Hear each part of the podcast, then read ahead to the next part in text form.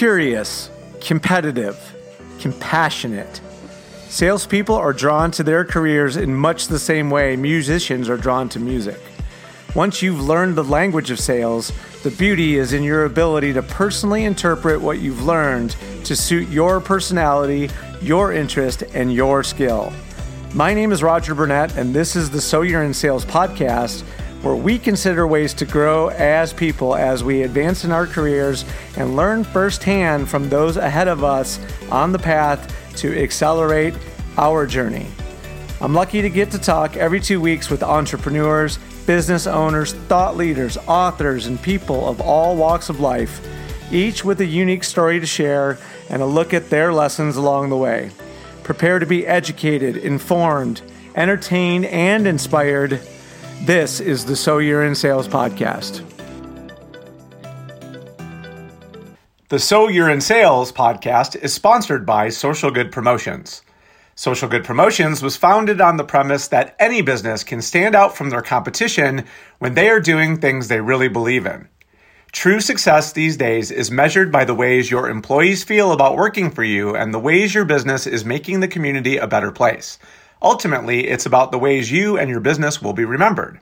If you're looking to grow your sales revenue while activating social good at the same time, we'll be your favorite marketing partner ever. Book a meeting with us at socialgoodpromotions.com. Follow us on Instagram at SoGoodPromo, and let's get connected. We've done great work using our unique and effective strategy. Let us show you how. Now, on with the show. Today, I have the good fortune to be joined by Danny Rosen.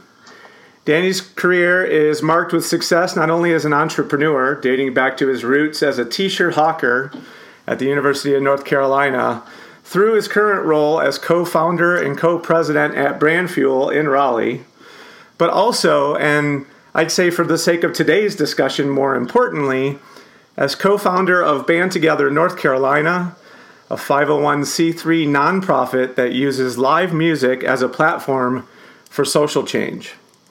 Band Together, created in response to our national tragedy on 9 11, has to date raised almost $8 million for the Triangle area of North Carolina, highlighted each year by an annual early summer concert in downtown Raleigh that's welcomed guests such as the London Souls, Ben Folds, the Robert Randolph Family Band, Lyle Lovett, Hall & and I could go on.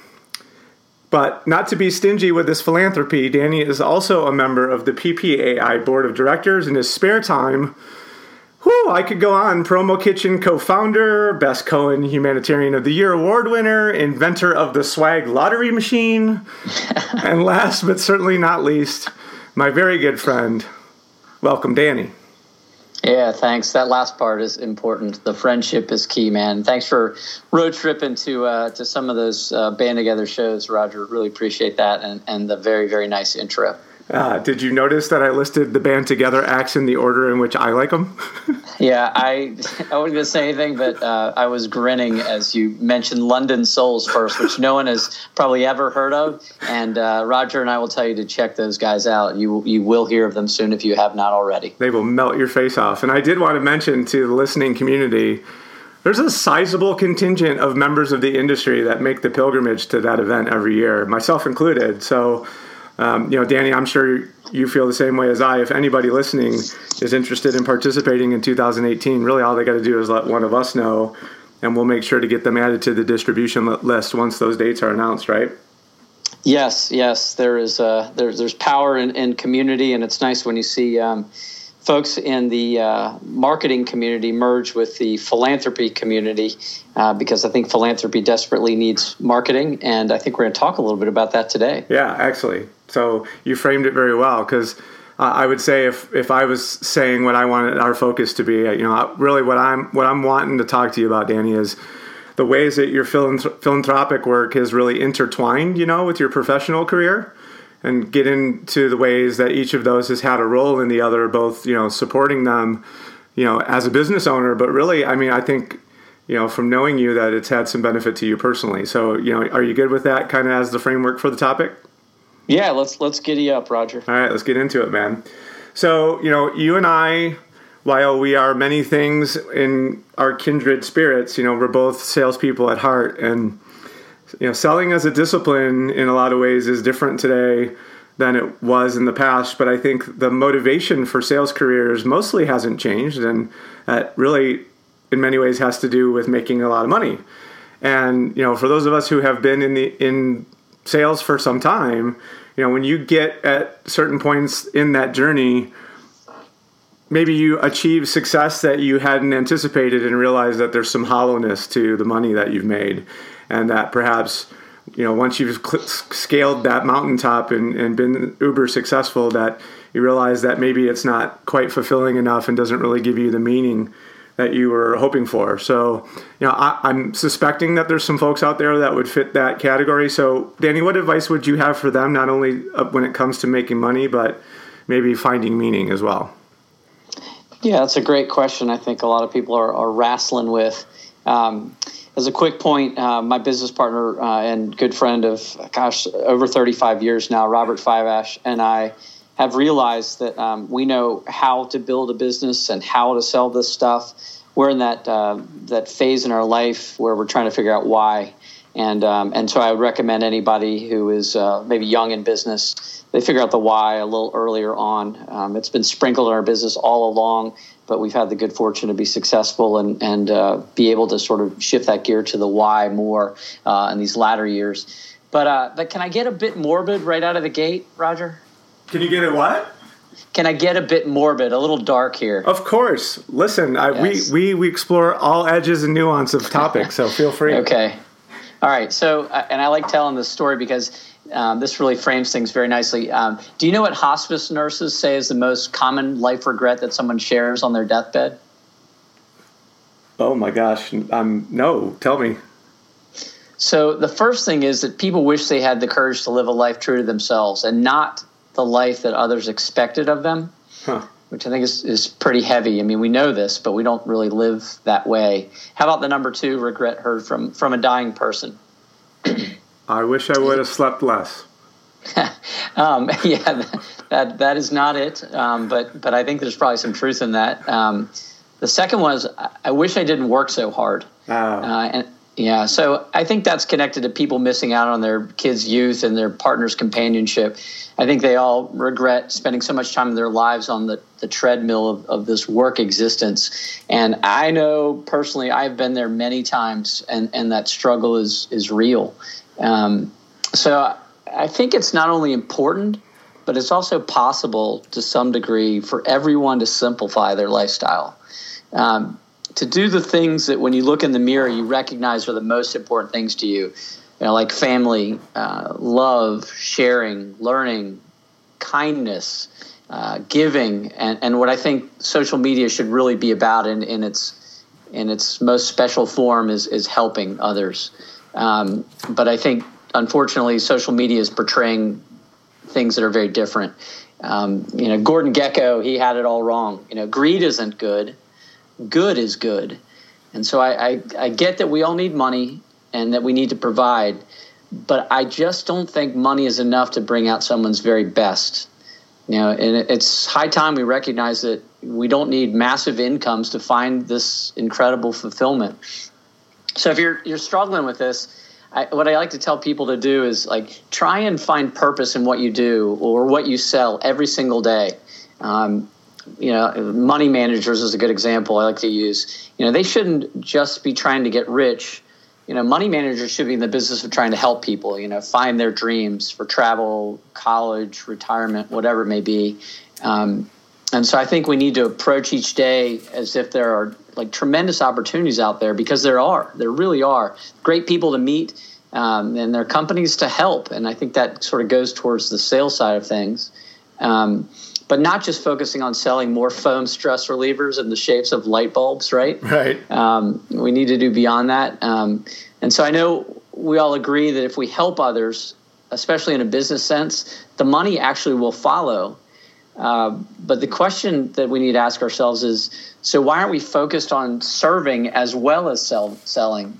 So um, if, you if your job brings in the big dollars but you don't have fulfillment, this is going to be a tough one, but go find another job that's fulfilling. um, you know, I tell my daughters all the time, I, you know, just like, I don't ask them what they want to be when they grow up. I ask them what problem do they want to solve and what makes them happy, what makes them tick, what gets them excited, what makes them passionate. Find that fulfillment, and and it won't be work. You know, we all know this as adults, uh, but we don't make those right decisions um, because if you won't do that, then then you know you have to find some work balance in your in your work life by finding other ways to actualize more meaning in your day. And so, a couple tips would be um, you know, be a mentor. And this is a shout out to Promo Kitchen, which you are a big part of. Um, you know, there's a great mentorship program in the industry. Be a mentor. Uh, volunteer with a regional association, which which you have done as well, or PPAI, um, or even just local nonprofits. I think that can provide some balance, and it's a great way also to learn new skills and meet fantastic, caring people. So, in other words, chase down some balance between that almighty dollar motivation and doing good in this world because I think that's where you find the meaning and the purpose we all crave. Chase down the bounce. Yeah. Love it. I'm yeah, that's so a couple things. So uh Simon Sinek is the author. Name of the book is Start mm-hmm. with Why. So I would strongly to reinforce your original point for people who perhaps are a bit earlier in their career seeking uh, a purpose based career as opposed to just a dollars based career. Uh, that might offer some opportunity, but you, you and I both know, Danny.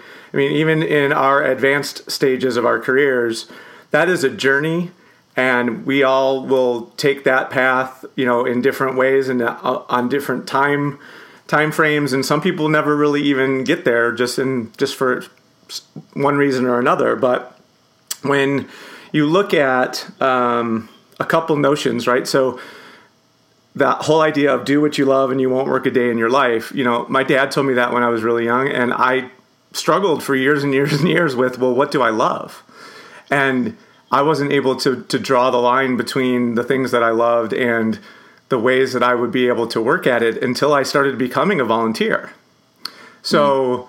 it wasn't the job that I was doing that earned me a living that necessarily was what I was joyful about. It was what it afforded me in the relationships I was able to build as a volunteer in the industry I was participating in. So, you know, it's it can be very fulfilling in ways that are far beyond dollars and cents, but you have to start by choosing that path and then just picking something and continuing the journey in much the same way as you and I have. So, you know and then on the second side of that is when you think consider philo- philanthropy titans of industry have also been the biggest givers and that oftentimes had to do with the fact that they have the most money but what i think i've learned and I, i've watched you is even when you don't have a lot of money that doesn't mean that you can't still participate and philanthropy doesn't necessarily have to equate always to dollars and cents it can be an investment in time and talent as well. Amen. Yeah, I think there's there's um, we talk about in the in the philanthropy world and the, the nonprofit world. I'd like to be deeply invested in. Um, we talk about uh, time, treasure, and talent. Also, uh, work, wealth, wisdom, and, uh, and, and it doesn't have to be all about capital investment, donating um, cash. I mean, it really can be about using your talents. Can be about using your time. It should be about that. I think uh, you know people who write a check sometimes don't get to experience the joy of being on the you know ground floor of working with a child uh, or, or, or working in a soup kitchen or whatever. And I think those experiences are the experiences that bring joy in life. And you cannot put a value on it, nor should you.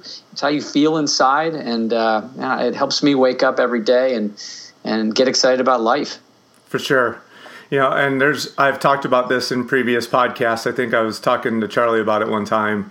You know, this notion of when you when you work in a, in a culture and an environment that is challenging, more, more often than not, you'll see the the sort of the hints of that in places like the coffee machine, the water cooler. You know, mm-hmm. places where people congregate, and oftentimes all you need to do is just listen to what you're hearing amongst coworkers in those common spaces, and it'll tell you a ton about the environment in which those people are operating. So, yeah. you know, and what my my hypothesis is when when I would hear someone say to me, "You know what? This is just a job. I'm just going to do what I need to do, and I'm going to go home." And that's like those people have had their souls robbed from them, mm-hmm. right? So in those situations where you know where perhaps we're speaking to someone at this very moment who just said, "Oh my God, they're talking about me," what? How do you? How do you? How, what can that person do? How how can they help? Yeah, so um, I was just thinking the, the the name the Soul Robbers would be a great name for a punk rock band. Right, you need to go see them. Add it to uh, the list. Yeah. So you're talking about advice for um, for folks in, in, terms of cultures yeah. related to yeah doing good. Right. Um, so I like to say this: nonprofits do not have a monopoly on meaning think it's just important to think about that. You know, one of the greatest untapped resources of motivation is is the sense of service to others. And companies, not just individuals and nonprofits, have the privilege and responsibility to get in the driver's seat in that regard. So by doing that, you know, you take a big step forward in gaining control of your company's culture. Um, can I give you an example or three of this? Please. Okay, these are uh, some things we've done at Brand Fuel and some things that I'd love to do at Brand Fuel. Um, but uh, I would encourage folks to start up a wellness or an employee generosity committee. And if you're not already doing something, actually create a committee and, and kick the effort off slow, maybe with a quarterly activity with a small budget, see how it goes. But this should not be a command and control activity as directed by an owner or manager. I mean, this has to be something that's all about empowering and inspiring. Um, and that's the type of effort, you know, the empower and inspire versus command and control. You know, let your staff determine what they want to do. And Robert and I, you know, we when we were doing this at Brand Fuel early on, we we were taking a budget and doing what we thought would be good for the people, and and we flipped that on its head probably ten years ago or so, and gave a, st- a budget out to folks, and and they do what they want to do, and and it is so much uh, more gratifying for everyone. Um, so, doing something like creating the employee generosity committee, it's not incumbent upon business owners alone. I think it's incumbent upon all of us. You know, so making change from within as a group is is much more powerful than trying to force it from the top down. Um, so, you know, if you're just an employee who uh, thinks they have no influence, You've got to try and lean in and suggest some ideas on how to improve the work culture with the decision makers in your company. And I think it starts with the employees. A um, couple more ideas. Uh, and we give paid time off for employees for volunteer work. Uh, extend your reach and, and I think the outcome ultimately by inviting family members to get involved, um, invite your vendors to get involved, and of course your clients. Oh my gosh, you're doing these like give back community and team building experiences. Invite them along for the ride. Um, here's one I um, I read about the other day that I'd love to do at Brand Fuel. This is called the Adventure Reimbursement Program. And, and what it does is it uh, it promotes employees doing fulfilling things for them on the company dime where experiences are shared with the staff afterwards. Oh, I um, love it. I yeah, absolutely really, love cool. it. That's fantastic. Yeah. Um, another one is uh, you know recognize employees who go over and above the call of duty. I think we we live in the recognition space, and you've got to use promotional products for this. I, I hear Branded Logistics has some great OtterBox branded gear out there. A little plug. Um, there's uh, you know one of the uh, distributor crushes that I have in the industry is Fairware. Uh, up north in Canada. They're a B corporation, and if you go to bcorporation.net, uh, you'll find that these types of companies they, measure social and environmental performance, uh, accountability, and transparency. And I think even if you don't become a B Corp, which is hard, we've tried, we got close, and I hope we revisit that. Um, you can build some of those things into your business model. But, you know, here, here's a question for you. Do you know what reason almost always trumps income in terms of why an employee stays at a company? Uh, feeling like they're part of something bigger than themselves. Yeah, which is culture, exactly. I mean, right. I, I think that's the connection to culture. So, if if that's the case, this whole culture conversation is really about retention. And um, and I pulled a couple stats because I knew you were going to ask me some good questions around this.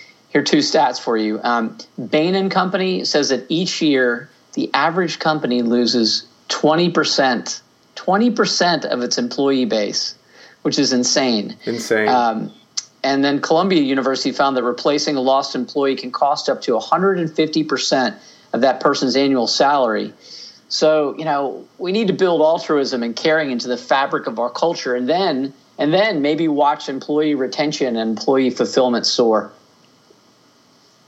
Gosh, I uh, I've worked for a number of employers over the years, Danny, and you know, as again, experience does nothing if it gives you the opportunity to look backwards and measure the differences in what you've seen. And yeah, I would tell you that the difference between winning teams and losing teams that I've been a part of has been a culture where the people cared about one another and what mm-hmm. they were doing. And if you don't have it, it you it's not necessarily a prohibitor of success, but it is definitely an inhibitor for long-term and continued success. And I've seen it time and time and time again. And you look at professional sports franchises, you know, I, I, I harp on this all the time.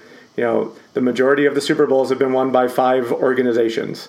And, mm-hmm. and it's a reflection of their culture and what it's been able to produce in results in, comp- in comparison to the other franchises that are all competing for the same prize. So, so in that vein, my friend, I guess the question really becomes then, you know, we're at its root, we're, we're talking about cause marketing. And it, in some ways, you know, I, I believe we might be suggesting that this is where marketing is going to be going forward. What do you think? That's a good question. Yeah. So I think this first part of the conversation is is about like maybe it's cause marketing internally. Now you're talking about cause marketing externally and, and how to you know breathe life into that um, into the world with your business. Um, I will say to the first point about uh, internal sort of cause related stuff, fulfillment and um, and, and, retention. Uh, I, it amazes me to think that people come to work and they leave generosity at the door like stop doing that shit. Like you know pick that up and take it in with you and, and care a bit about your coworkers. I know you're focused on the almighty dollar and and and most most of us on the sales side are driven by uh, you know some sort of commission or bonus structure. Uh, but start helping each other out and, and watch what happens. Um, so so is cause marketing the new marketing? Um, I desperately want it to be, um, you know, and it's it's definitely happening out there in the world. Um, but wouldn't a corporate commitment to doing more good in, in the world versus just selling more stuff be awesome? Uh, you know, just be great. Um, and I have this business fantasy I like to share. Uh, it's it's that philanthropy becomes the future of marketing. And, and if you think about that for a minute, you know, you use your marketing budget for something good, and you end up with something more. You know, brands are uh, you know increasingly sophisticated with ways to connect to causes these days through marketing. And cause marketing can be that proverbial win win win you know an easy way for customers to support a mission uh, while generating awareness and funds for a cause. And then you know the best part to me is it creates the potential to increase sales for a company uh, and which is just a great cycle um, and so we're, we're taught the, the four P's of marketing in business school, you know, price, promotion, product, place, and, and there's a fifth P that I think we need to be talking about. And the fifth P is purpose, you know, and, and there are stats connected to that, that, uh, you know, purposeful or meaningful brands in the marketplace um, are doing eye opening things. Um, one of which is that meaningful brands have outperformed the stock market by 206% over the past 10 years. There you go. Yes, and meaningfulness in brand marketing can increase wallet share by up to 9 times. And then and then the last one is, you know, consumer expectations. You know, 75% of us expect brands to be you know, making more of a contribution to our well-being and the quality of life. Yet only 40% believe brands are actually doing so. So I don't think we really trust brands these days. You know, but we look at stuff that's out there um, that's working really well. Like you look at the, I think the prime example is this Tom's, you know, one to one shoe success. Yeah. Uh, you know, but what about in our industry? You know, how can a salesperson leverage the power of cause marketing? What about suppliers? You know, and this is a big question that I, I would love to be standing on a podium at Expo one day, like as a keynote speaker, saying, "Can we reinvent our industry to include a focus on social good?" You know, so when you look at examples of that, you know, BIC did it with their donate per order program in support of the nonprofit Wounded Warrior, and uh, and they ended up pulling in two hundred sixty thousand dollars for that nonprofit, and it helped with their bottom line. And so here's this idea I've been kicking around with folks. Um, first to be shared on your sales podcast here, Roger. All um, right. Yeah. So, what if Sage uh, and ESP identified suppliers on specific products that were connected to giving back in some way? Yeah. You know, wouldn't that be really good, or maybe even better than EQP? You know, could you leverage that? Um, you know, buy a pencil, and another would be donated to the school of your choice, maybe in your zip code program. Just a neat way of thinking about it. Um, so you find those products out there, or or the um, or the companies and suppliers that are supporting causes, and you go into the marketplace talking to your clients about how this purchase will actually impact the community in a positive way. So I get the fact that you can click on EQP for search or Made in USA or eco friendly, but maybe there's a button there that says social good or brand good, doing good with your brand. That's a little dream I have. Um, and then, and then I think you know, I'll give you one idea. We're kicking around with Brand Fuel for next year. We have our 20th anniversary. You know, what if we convince our clients uh, to take their $10 budget for trade show giveaways and they put $5 towards a sports bottle and then and then they insert a $5 bill inside the bottle with a note that reads, you know, take this five dollars and do something kind in the world with it. You know, recipients of the bottle and the five dollars could share what they did in the world is connected to the company's corporate halo, and they could use like a hashtag on social media so they could track it. Uh, of course, that would be um, you know fantastic uh, sort of third party marketing for them. And I just think I would get in line at that booth. You know, would you, Roger, Heck get yeah. in line for something like that? Heck yeah, yeah. exactly. Yeah, you got So- so- my salesman's wheels are spinning as you're talking.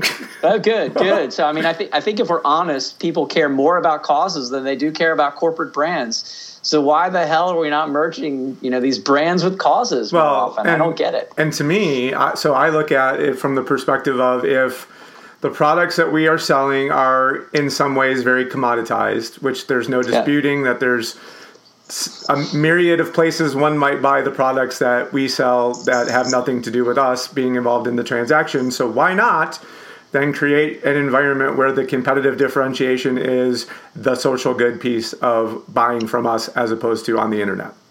Yes, man. I hear the cheers. You know, let's do it. Right. Absolutely. Yeah.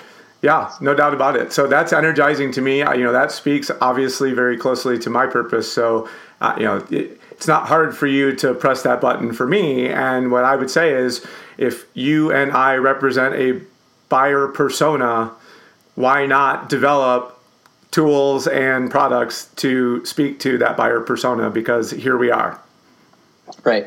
Right? And we're a little bit older of a buyer. We probably have a little bit more money than your average buyer because of where we are in our careers and our ages. And if you speak to us about something that way that requires us to spend a few extra dollars, who's to say that that wouldn't be the case? So uh, I'm, I love it. Yeah, and you don't even need to spend a few extra dollars in some cases. Right. Um, you know? Just repurpose I mean- of some of the way you spend the money for sure. Exactly. I mean, again, you've got a massive marketing budget. You know, maybe maybe consider not spending it on you know digital banner ads that people are ad blocking all the time. Sure. You know. Anyway, All right. So, final thoughts, my friend. Any any if someone was sort of motivated and energized by this, they're going to go buy "Start with Why" by Simon Sinek. What else should they mm-hmm. do? Well, you know, I think I think most of us have it inside us to uh, want to do good, and I think most of us are trying to capitalize on that. But we're juggling so many things and pressures, and and the workplace and at home and all that. But I just, you know, I like to just leave a thought. I mean, maybe it's more of a sort of a mind, sort of head game kind of thing. You know, when you think about just the simplicity of of doing good in the world, you know, don't do it for fear of hell or reward of heaven. You know, do it because you just better not to be an asshole. you know, just just go do good things, be kind to people, help people. The world really needs it right now. The people in the world, I mean, there's a lot of confusion and and struggle and concern. And uh, you know what is what is this younger generation going to do with this opportunity that's out there? And um, and, and I hope that uh, you know, I hope that they take advantage of of, of putting more kindness in the world. And I think it starts, you know, with you on an individual level.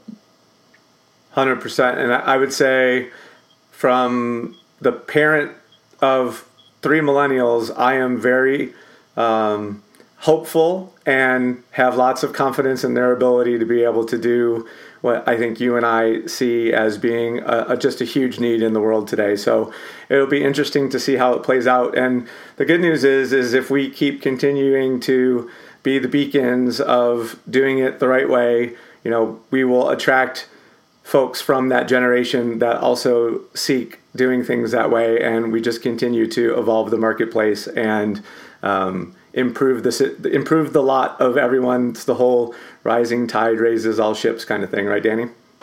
Amen. Amen. All right. Well, well done, sir. Uh, I, am super excited. I want to actually go make some sales calls right now, so I'm gonna wrap this thing up and thank you again so much for your time. And I look forward to our next discussion, my friend. Yeah. Thanks, Roger. Okay. Till next time. Bye.